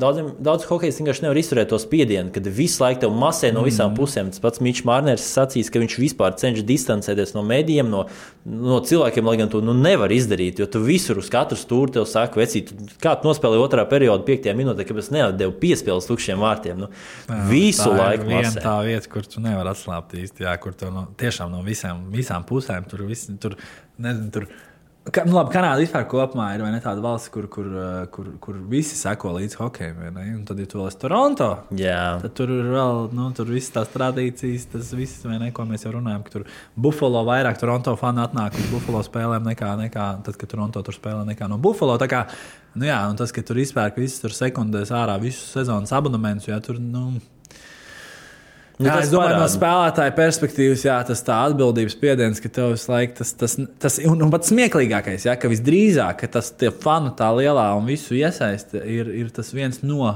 Nu, nav vienīgais, bet viens no iemesliem, kāpēc viņam ir tik grūti tur spēlēt, jā. un tie rezultāti ir tādi, kādi viņi ir. Jā, jo tas atkal tur, tas, tas spiediens, ko tu pieminēji, nu, tas nav kaut kas tāds, kas tev palīdz. Tā, domāju, tas tev padara grūtāk to visu procesu. Tieši tā. Tas, tas noteikti padara grūtāk, bet uh, neklāsies arī viegli Kristiānam. Bet, uh, Nākamās, iespējams, divas līdz trīs nedēļas, tomēr viņš varēs spēlēt uh, Toronto sastāvā, ja turpinās sev apliecināt tikpat labi kā pirmajā spēlē. Droši, pārliecinoši ar uh, spēli mazākumā, jo Rasmus Sandīns, Zviedru aizsargs uh, pret Winnipeg Jets, viņu paņēma celi celī. Nu, šis hokejs nevarēja uh, pamest laukumu pašu spēkiem, komandas biedri palīdzēja. Tā kā uz citu traumas var uh, izmantot savu iespēju. Nu, tas NHL ir, tās spēles ir 82 plus playoffs. Nu, tas ir liels prieks tiešām, ka Toronto, jo Toronto, jau vakar klausījos tur podkāstu, nu jau tik daudz pieminu Kristiānu Rubīnu. Un, un smieklīgi likās, ka tādi nu, meistari kā Jeffs Marks un uh, Eliots Friedmans, tādi Nu, Ziemeļamerikas hokeja viena no top apskatniekiem saka, nu jā, nevēl Toronto viņu draftēja, un tad man likās, nu viņš, viņš nav draftēts NHL. bet labi, tas, tā, tas tāds sīkums, bet prieks patiešām par Rubīnu ir. Jā, man liekas, tas arī būtu, ko saka, ne, kad NHL nu, tie logi parādīt sevi. Varbūt maz, bet, un, ja tu esi gatavs, un, ja, un man, liekas, man liekas, tas, kas Nu, tas viens veids, kā aizsargiem NHL, ja tu neesi nu, teiksim, ļoti tālu, nu, teiksim, labi, Sandrs Ozoliņš varbūt tāds izņēmums, kas uz, var arī uzbrukt vēl uz aizsardzībā. Ja? Tad nu, tur ir ļoti svarīgi nu, tas tiešām tāds, tāds, tāds, tāds tough, toughness, vai ne, ka tu vari iedot iekšā, ka tu vari izdarīt to galveno to uzdevumu, vai nebūt uzticams. Ja? Un, teiksim, tā kā Kārlis Krastīns ja, teiksim, spēlēja savā laikā, nu, tad, un man liekas, jā, nu, ka Kristians Rubīns teorētiski atbilst tiem kritērijiem. Ja? Un, kad, ja viņš varēs teiksim, parādīt uz to, ko viņš ir spējīgs, un iek, teikt, aizķerties kaut kur, tad tas varētu būt tāds labs, uh, labs stepping stones viņam šis, šis, šis gadījums. Un Toronto Maplīs komanda, kur Mičs Mārners, Džons Tavares, ir uh, Austins Matthews, uh, Morgans Railijs. Nu, tie hokeji tik, tik, tik daudz, ka Diemžēl, bet izskatās, ka nākamos, eh, nu, cik pavasaris mēs viņu neredzēsim pasaules čempionātā. Vai nu viņš būs spēlējis eh, komandas sastāvā, vai nu būs tāda pati tuvākā mm, rezerve. Toronto tie aizsargi, nu, viņiem meklēja saiktos variantus. Krievu hokejs mēģināja iespēlēt, kā Ožigāno Zaicevs neizdevās. Un, Nu, domāju, ka Kristiānam labāk izdosies, un arī austrumos Toronto trešajā vietā. Un tā ir komanda, no kuras gaida daudz. Tur arī hokejisti ar lieliem līgumiem. Sanāk, viņiem Tai vienai, vienam uzbrucēju trīniekam, vai sanāca pa, pa 50 miljoniem vai 40 miljoniem. Nu, katrā ziņā ļoti kosmosā tie cipari ir tiem uzbrucējiem. Bet jā, prieks par Kristiānu. Un varam skatīties Toronto Maplīs spēles ar vien vairāk, jo viņš noteikti parādīsies turpmākajās, turpmākajos mačos. Uh, par Balčūsku parunājām. Jā, savu interviju kādu laiku vēl neredzēju. Jā, laikam, kas neredzēšu. Nu, varbūt tomēr varbūt, uh, Kristians uh, atradīs brīvo laiku, bet uh, nu, tas ir loģiski. Es domāju, ka viņam ir jūra ar apsveikumiem, un ka tā ziņa, kur ir es aizsūtījis, tā jau ir dziļi dzelmē, un varbūt kādreiz atbildēs. Par uh, Latvijas hokeja noslēguma fāzē, jā, Latvijas U20 izlase sāk gatavošanos pasaules čempionātam. Viņi aizdīja spēli ar Zemgājas komandu, izcīnīja uzvaru, šodien ar Mogo komandu spēlē. Ļoti daudz hokeisti ir tieši no ārzemēm. Tās pašas, nu, jau pieminētās, bet turbūt neapskatītās OSHL līga, ir arī no Quebekas, OHL, nu, visi šie hokeji, kurus pieminējām, HK Rīga. Tur tā visi spēlētāji ir rezervju, jeb drīzāk um, selekcija notiks tagad, tuvākajā laikā. Sapratīs, kur tad brauks uz uh, pasaules čempionātu. Pirmajā divīzijā, nu, Dānijā norisināsies čempionāts, un tur būs jāizcīna uzvaras pret. Uh, nu, komandām. Nu, Es nezinu, vai savu līmeņu, bet komandas, kur uh, ar, ar cerību, lai tiktu nākamgad savu, uh, savu, jā. nu, savu līmeņu, jā, nu, savu līmeņu, tomēr Dānija, Norvēģija, Baltkrievija, Kazahstāna, nu, Ungārija. Nu, tās ir tās hokeja komandas, ar kurām ir jācīnās. Un, jā, uh, pret Zemgālu bija viens mačs, tagad pret Mogalu būs otrs pēdējā pārbaudas spēle. Pret Zemgālu esot izskatījušies diezgan labi vispār komandu. Jā, man vispār liekas, jocīgi, ka pret uh, uh, Latvijas virslīgas komandām spēlē, jo, kā jau mēs iepriekš runājām, tas hokejs ir. Ok, tie spēlētāji ir labi, jā, kas tur ir, bet tas hokejs, tas, tas, tas, tas veids, kā tas tiek spēlēts, un tu jau mācies tos, nu, tā kā ja tu spēlē pret pretiniekiem, kas spēlē, nu, varbūt. Nu, ne tik tā. Augstāk līmeņa prasītos. Nevis augstāk līmeņa, saprotu, tas, tas stils, spēles mm -hmm. stils, viņš nebūs tāds kā. Uh, Kā pasaules čempions. Nu, man, tā liek, man tā liekas, jā. Nu, man, man, man gribētos, ka tu, nu, tu mācies, tie, tu pierodi spēlēt kaut kādā veidā. Nu, es atceros, piemēram, mēs spēlējām U20 čempionu, mēs izējām tur pārbaudīt spēlēt pret kaut kādu Somiju. Vai, vai par to pašu Ameriku, nu, vienkārši kaut kāds kosmos. Nu, neko nesaprotu. Tā liekas, ka tu vienkārši esi vis, vislēnākais spēlētājs pasaulē pēkšņi. Un tu sāc adaptēties tam stilam, vai ne? Un, un, tam, nu, un tādām visām lietām. Un tad tu izēji pret kaut kādiem, tur, nezinu, tu izēji Latvijā vai vēl kaut kur. Nu, tas hokejs, viņš, tu varbūt neuzvari, vai pat uzvari vienalga, bet tas hokejs vienkārši ir citādāks. Viņš nav. Nu, cilvēki Latvijā vairs parasti lielākoties netiecās uz, uz kaut kādu profesionālu hokeju. Ja? Nu, tie, kas varbūt tur ir kaut kādā pārejas fāzē, bet viņš ir tāds brīvāks kaut kādā ziņā. Viņš ir tāds brīvdomā, tā, nu, brīvdo, tur brīvdo. Tur, vieta brīvdomāšanai ir daudz vairāk. Un tur tā sistēma ir citādāka. Līdz ar to man liekas, tā nav labākā izvēle tādām pārbaudas spēlēm. Bet, okay, Nu, Jā. laikam nav citu variantu. Varbūt nav citu variantu, jā. Mm. Un, un, un ko es gribēju teikt par tām komandām? Nu, man liekas, tas jaunais formāts, kāds viņš ir šobrīd, agrāk bija, ne, bija divi, nu, teiksim, ir tā A divīzija, augstākā divīzija, tā teikt, eh, kur ir visas Kanādas, Zviedrijas, Čehijas un tā tālāk. Tur bija šķiet ā, desmit komandas, laikam, jā. Um, tagad, cik, cik tagad komandas ir augstākajā divīzijā? Uh, tagad ir. Vai arī, Uh, nu, Respektīvi, agrāk bija tā, ka divas izlido, divas ienāk. Un tad bija Jā. tā, ka eh, teiksim, tās zemākās divīzijas ir, ir, ir, ir divas, un viņas no katras aiziet pa vienai komandai uz augšu. Ja? Un tad parasti bija tā, ka, teiksim, ja tagad tu sauc tur Austriju, Norvēģiju, eh, Baltkrieviju, ja, tad tās komandas sadalījās uz pusēm un bija eh, katra savā divīzijā, tu tur nāca Bija klāt tās, visādas. jā, jā, bet uh, agrāk jau arī tas pasaules čempionāts bija, ka viņš uh, nu, sadalīts bija vairākās, kā čet, uh, tā kā mazās grupiņās. Tā kā augstākajā divīzijā bija divas, tā kā nu, līdzīgi kā, nu, jā, es teiktu, jau viss ir sajūta. Kopā ar bija divas pa piecām komandām, divas tās apakš, divi, nu, apakšgrupas, kuras Jā. tad izspēlē savā starpā un tad iet uz playoffiem. Tagad, tagad, tagad, eh, tagad ir tā kā maza, un tagad viena komanda izlido no tās lielās, un viena ienāk atpakaļ. Līdz ar to ir tā kā bišķiņa lielāks spriedzīt, jo, jo, jo vieglāk it kā palikt ir no vienas puses, bet no otras puses viegli grūtāk tikt iekšā, jo tu tagad tiecies ar visām tām komandām, kas ir tās, nu, tā pati Baltkrievija, Austrija, Norvēģija.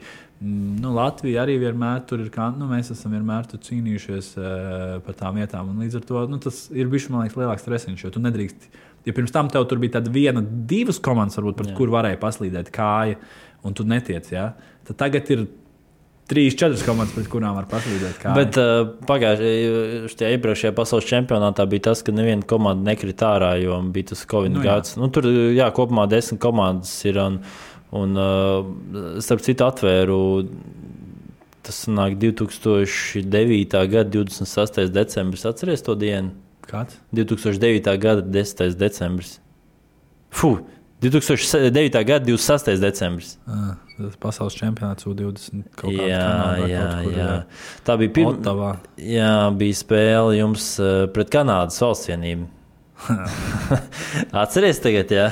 Nē, nu, es, nu, nu, nu. Nebija tev, nav nemaz tik slikta statistika. Tev ir, tu esi viens no tiem hokeistiem, kuriem tikai mīnus viens spēlē, kur ir zaudējāt ar 0,16. Varbūt uh, var pastāstīt mazliet to spēli. Kā... Es man tagad jau kopā divi gadi. Tagad, tā, divi, Tas bija uh, pēdējais tavs. pēdējais. À, Jā. tas, ir, tas nav Otavā, tas ir, tad, tad, tas ir kaut kāds saskačs. Saskatchewan, jā, jā, jā. Džaina. Tur man, es atceros, mēs braucām. Jā, tas bija mans gads. Nu, tā kā mans vecākais gads bija, jā, tad tur bija ārtos. Bija, ārtos bija Kalniņš, viens no vārdsargiem, diviem, kurš arī salēja pietiekami daudz rips. Bet nu jā, tā spēle bija. Tas spēle, es atceros, sākās man tā, kad um, es izkāpu uz ledus, laikam, un nokritu uzreiz. Man bija kaut kas tur bija aiz, nu, kaut kas man tur bija pat uz, uz asmeņa vai kaut kas tāds. Man sākās traģiski, un tur jau sēž pats nu, kaut kādi tūkstoši skatu, un tur viss jau griež baltos šitos te, un es vienkārši, ok, labi, šis nebūs forši. Man bija, man, ne, man, man, man gāja tīri slikti. Tajā spēlē, bet uh, šokā, ka man ir mīnus viens tikai. Jā. Bet, um, nu, ko tur daudz pastāstīt? Nu, mums tur meta un darīja ar mums visu, ko viņi gribēja. Un, un tur, kas tur atceros pretī, tur Pietrangelo un, un, un tādā. Jā, garā. tur ir, uh, ap citu, Brendons Makmilans arī tur ir. uh, Jā, Brendons. Makmilans. jā, Aleks. Patrangelo, Patriks uh, ko, ko, Kormjers, Kormie, uh, Taylors Halls, Reins Ellis, Nazems Kadrijs. Viņam par brīnumu, īstenībā ne par brīnumu, ir mi- 12 sodu minūtes tajā mačā. Mārtiņš Džons vārtos, Džeiks Alens arī ir, uh, nu, uh, Luks Ādams, Markovs Skandēls. Nu, nu, Jordans Eberle ļoti daudz hokeja, bet jūs jau gājāt, nu, labi, nu, jūs jau noteikti zinājāt, ka būs smagi, bet ka tik smagi, ka nu, nu, pārbaudas pāri. Nu, protams, tas ir tik sāpīgi, bet ko, tu- ko pēc tās spēles jūs nu, darījāt? Jūs nezinu, gājāt dzert vai kaut ko tādu. Nē, dzert mēs negājām. Dzert mēs gājām beigās, bet pēc turnīra. Bet, nē, nu, kā lai to pasakā? Nu, pret Kanādu tu zaudē, nu, tā baigi nepārdzīvo par to. Nu, jā. Tas tā kā, nu, tu pats tos uzvārdus, ko tur sauc, ja cilvēki NHL šobrīd visi spēlē. Nu, Jā. no mūsu tās komandas puses ir beiguši hokeju spēlēt. Ja. Um, Un tādā gan, nu, labi, Kalniņš tur, kas tur tāda tipa, no Kalniņš, Bukārts, Indrašs. It kā jau, jā, bet, nu, kas vēl tur, tagad, droši vien, Skvarcels arī bija, vai ne, kas vēl spēlē. Mm, Tur bija um, Jā. jā. Jā, kā- jā, Kalniņš, tur um, Mikls Līsbergs, Gunārs Skorcovs, mm. Indrēšs, Jūras Upīts, Eriks Ševčenko, uh, Rolands Vīgners, uh, Vilkoits uh, Raimons, nu, tā kā treneris, starp citu arī Ronalds Ķēniņš, uh, Roberts Bukārts, uh, Ralfs Freibergs arī. Jā, tā kā ir kaut, protams, kaut kāda spēlētāja saglabājuša, bet nu, tās spēles apmēram ir tā, tās kanādas spēles. Tev kaut kas kaut kā ieķeries un aiziet, un, un galvenais īstenībā šeit ir vārdsargs. Um, un, un, un, un, un mums bija divi vārdsargi. Viens bija Raimons Ermiņš, otrs bija Jānis Kalniņš. Un, Nu, tad, tajā es saku, es jau toreiz teicu, ka es tad, tajā laikā es nevarēju iedomāties, ka Jānis Kalniņš kaut kur beigas spēlēs. Es godīgi sakot, man liekas, pat īsti nezināju viņu pirms tā turnīra. un Līdz ar to viņam arī baigi labi negāja tajā turnīrā, man liekas, vispār kopumā. Un nevienam vārds. Nē, nu, nu, labi, nevarētu teikt, ka mēs viņam baigi palīdzējām. līdz Nu, tur to- ir tā vārta attiecība arī ir 9 gūti četrās spēlēs, bet 43 ielaisti. Kā, Man liekas, ka mēs pret Kanādu 16, pret Ameriku kaut kāds 11 tur ielaidām. Nu, tur bija tā kā bija. Jā, pret Ameriku arī viena goda vārti bija, bet 12 atkal ielaisti. Savukārt pret Šveici 5-7 nospēlēja. Jā, tur bija tas mačs, bija tāds ļoti saspringts, un mēs tur pat nu, gandrīz aizķērāmies. Bet, nu, jā, bišķi, ne, tur arī man liekas, kaut kāds Nīderlanders un vēl kaut kas, ja nemaldos, tagad spēlēja. Vai, nu, bija kaut kāda arī tāda Tur ir, uzvārda. Nu, jā, kas tur ir tādi. Lukas Pīza, tas ir tāds Nino Nīderraiters, jā, tur ir spēlēja, spēlēja Jā, NHL arī spēlēja. Tims Webers, tas, laikam, Šveicē tagad spēlē Janeks Fišers. eh, Nu, jā, ir, ir hokejs, kuri zināmi tomēr. Nu, jā, tā kā, tā kā tur, tur mēs tā kā gandrīz aizķērāmies, tad mēs šeit Austriju uzvarējām. un Tad mums ar to nepietika, jo mums vajadzēja Šveici laikam uzvarēt. Nu, tur bija kā tā, tā, tā. Nu, jā, nu, tā spēles noteikti diezgan smagas, bet nu, tas ir augstākajā eh, divīzijā. Jā, Tagad jā, jā. U20 izlasēji, nu, tas būtu. būtu nu, Vajadzētu tomēr izcīnīt arī vietu elitē, nu, kur arī, ja nemaldos, Oļegs Rokins norādīja, ka tomēr tas ir, ja tu tiec tajā elitē, tad tie skauti vairāk skatās Protams. un daudz, un tā lielāka uzmanība, un Protams. lielāka iespēja, ka kāds tev pamanīs un uh, paņems uz Jā, jā, jā, tieši tā, tieši tā. Protams, tu spēlē tur, nu, parasti tas arī, nu, tur visas tās komandas, kura, no kurām tad arī draft, nu, labi, U20 jau lielākā daļa ir nodraftēta, teiksim tā. Tā kā U20 varbūt, teiksim, nav arī, nu, kas, kur var ieraudzīt, bet kur mazāk jau skatās. Mm. U18 tādā ziņā, protams, ir daudz, daudz, tur ir svarīgāk būt tiešām tajā uh, elitē. Un, uh, runājot par nākamajiem elites hokeistiem, tad uh, aizdītajā nedēļas nogalē norisinājās jauno talantu attīstības programma, kur uh, vecumā bija respektīvi viena diena treniņa nometnē, U15, U17 vecuma grupā, norisinājās vairākās halēs. Apskatīt jaunos hokeistus, kas ir labākie savā vecumā, un pārbaudīt uh, treneriem izlases, kas ir uh, nu, varu treneri no 16, 18, 20, arī lielās izlases, uh, nu, Vitoļņa iniciatīva. Tā ir, tas ir. Uh, Man liekas, kas no, daudzās valstīs notiek, kā Dānijā, Vācijā, zin, Somijā, Krievijā, arī kad vienkārši sezonas laikā ik pa laikam sabrauc vislabākie spēlētāji un tad strādā pie niansēm. Sports studija bija izveidojusi sižetu. Un, Rodrigo Laviņš un Oskars Bārtos bija treneri piņķos. uh, Sorokins skatījās no malas. Tā lielākā, lielākais mīnus ir, ka nerunā vienkārši spēlētāji savā starpā, ka komunikācija ir pilnīgi nulle laukumā. Nu, vienkārši klusums. Ja Hartlīs arī teica, no apmēram tā kā aiziet uz kapiem. Nu, pilnīgs klusums ir. Nu, Visi Covid, COVID laikos aizmirsuši, kā runāt. Bet eh, vai vispār mākslinieks runāt, vai vienkārši tas ir eh, tas kautrīgums latviešiem, kad, nu, vai, kad gan jau ka partneris pamanīs, gan jau ka iedos piespēli. Kad, Tas kaut kas tāds, ko baigi spēcīgi mācīt tieši, tieši Ziemeļamerikā. Nu, Jā. labi, arī teiksim, visās tagad jau līgās, kas tur adaptē Ziemeļamerikas hokeju, Somija, Zviedrija, ā, Vācija un tā tālāk. Bet, nu, jā, jā, tas, tas, tas, tas kaut kas tāds, ko tā teikt, varbūt Latvijā jauniešos tā neiemācās, jo es saku, nu, Latvijā tu vari būt ļoti labs spēlējot ne, nepareizi, tā, jo tu vienkārši pretestība ir salīdzinoši maza, kas tev ļauj darīt daudz nepareizas lietas. Līdz ar to, teiksim, arī nu, tā domājot, tur ir labi spēlēt, nerunāt ar citiem, un tu vienkārši paņem ripu un iemet golfu. Tā, tad, kad tu nonāc jau tā teikt, tādā līmenī, kur tu viens pats vairs nevari to visu izdarīt, tev ir jāsāk komunicēt, runāt. Bet Tā labā ziņa, ka to runāšanu var diezgan ātri apgūt. Tas, jā, tā ir tāda jebkurā ziņa. Tas nav vecumā. kaut- Tas nav kaut kas tāds, ko teiksim, tu neesi iemācījies. un Tad, nu, jā, sorry, par vēlu. Sorry par vēlu, jā. Jā, tā kā tu diezgan ātri vari, ja treneris sāk tam pievērst uzmanību? Tas ir kaut kāds arī kultūras, nu, tāds kultūra, ieaudzināšanas kultūras jautājums, vai ne? Um, ko paņemsim, tas arī trenerim ir jākultivē. ne? Tu nevari tur, nu, Jā, tas Amerikā, Kanādā tur tas ir tāds reāli tipiska lieta, ko visu laiku tev drillē. Jā, tā komunikācija un galvenais, kad jaunie hokeisti tiek pārbaudīti. Un tas ir tiešām pozitīvi. Jaunos hokejs gan nepārbaudījis Šveicē, Ziemas universitātē, jo to atcēla. Girts Ankepāns būtu bijis izlases galvenais treneris ar jauniem studentiem dotos, diemžēl atcelts. Kas man likās ļoti solīdi. Uh, kad eh, federācijas mājaslapā parādījusies informācija, ka vairākas komandas sodītas par to, ka nav ievērota Covid noteikumi.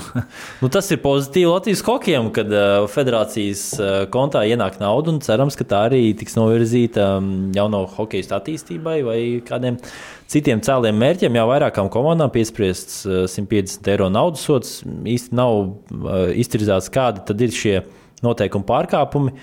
Bet, jā, nu, vis, diezgan liels aktivitātes. Tomēr noteikti arī tagad ir pasaules čempionāts sāksies. U20 arī U18 būs nākamgad. Tad, bet tas arī elites divīzijā pasaules čempionāts, kas ir katru gadu, nu, tas man liekas, ir tādi top svētki. Kanādā ir tīpaši. Mm. Tie ir tādi. Latvijā varbūt mazāk. Protams, ja Latvija nespēlē, tad tur īsti, īsti nav jā, ko skatīties. Ir tīpaši pa naktīm. Un, nu jā, kaut kā, kaut kā tā mēs esam izgājuši visam cauri tā, tā diezgan raitā solī. Man liekas, nāk vairāk kā stundu noteikti. Vēl kaut kādi noslēguma vārdi ir uh, vēlējums visiem uh, skatītājiem? Ziemassvētkos. nē, Ziemassvētkiem nē. Mēs uh, domājam, pirms Ziemassvētkiem vēl tiksimies, vai pēc Ziemassvētkiem. Nu, skatīsimies, kā būs. Bet vēl šis mums ir jāapskata U20 elites divīzija tieši pēc Ziemassvētkiem sākās. Nē, Boxing Days 26. decembris parasti sākums ir. Jā, jā. Labi, labi. Varam īstenībā arī tā. Nu, mēs paskatīsimies, kā tiem datumiem būs, bet eh, noteikti vēl viens raidījums būs, kur atskatīsimies uz aizdītā gada um, top notikumiem, kas ir noticis. Kaut kādas, varbūt, nominācijas arī iedosim uh, hokeistiem, kādiem hokeja notikumiem, lai saprastu, lai tādi saturīgi un uh, izveidotu labu, produktīvu pārraidi. Nezinu, vai mēs skatīsimies uz tiem hokeistiem, kas spēlē Latvijā ārzemēs. Jau nu, izdomās, mums jau brīvi vaļa. Protams. Mūsu, mūs, kā saka, priekšnieki paši, paši sev esam, bet uh, atgādinām to, ja kaut kādi ieteikumi tomēr vēl ir, ko pamainīt, ko papildināt, droši sakat, rakstat, nu, sakat, drīzāk, jā, ierakstiet komentārā vai kaut kas nepatīk, vai um, kāds. Ne... Ja, ja viņi ieraksta, ka viņiem nepatīk, uh, mēs ar tevi, tad mēs pamainīsim. tad mēs, paldies, veči, arī dāmas. Uh, ja, dāmas arī skatās, jo dāmas hokejs tomēr protams, arī ir. Protams.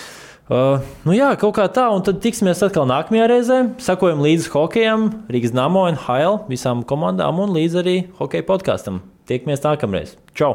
Tā. Sadarbībā ar 11 LV par atbildīgu spēli.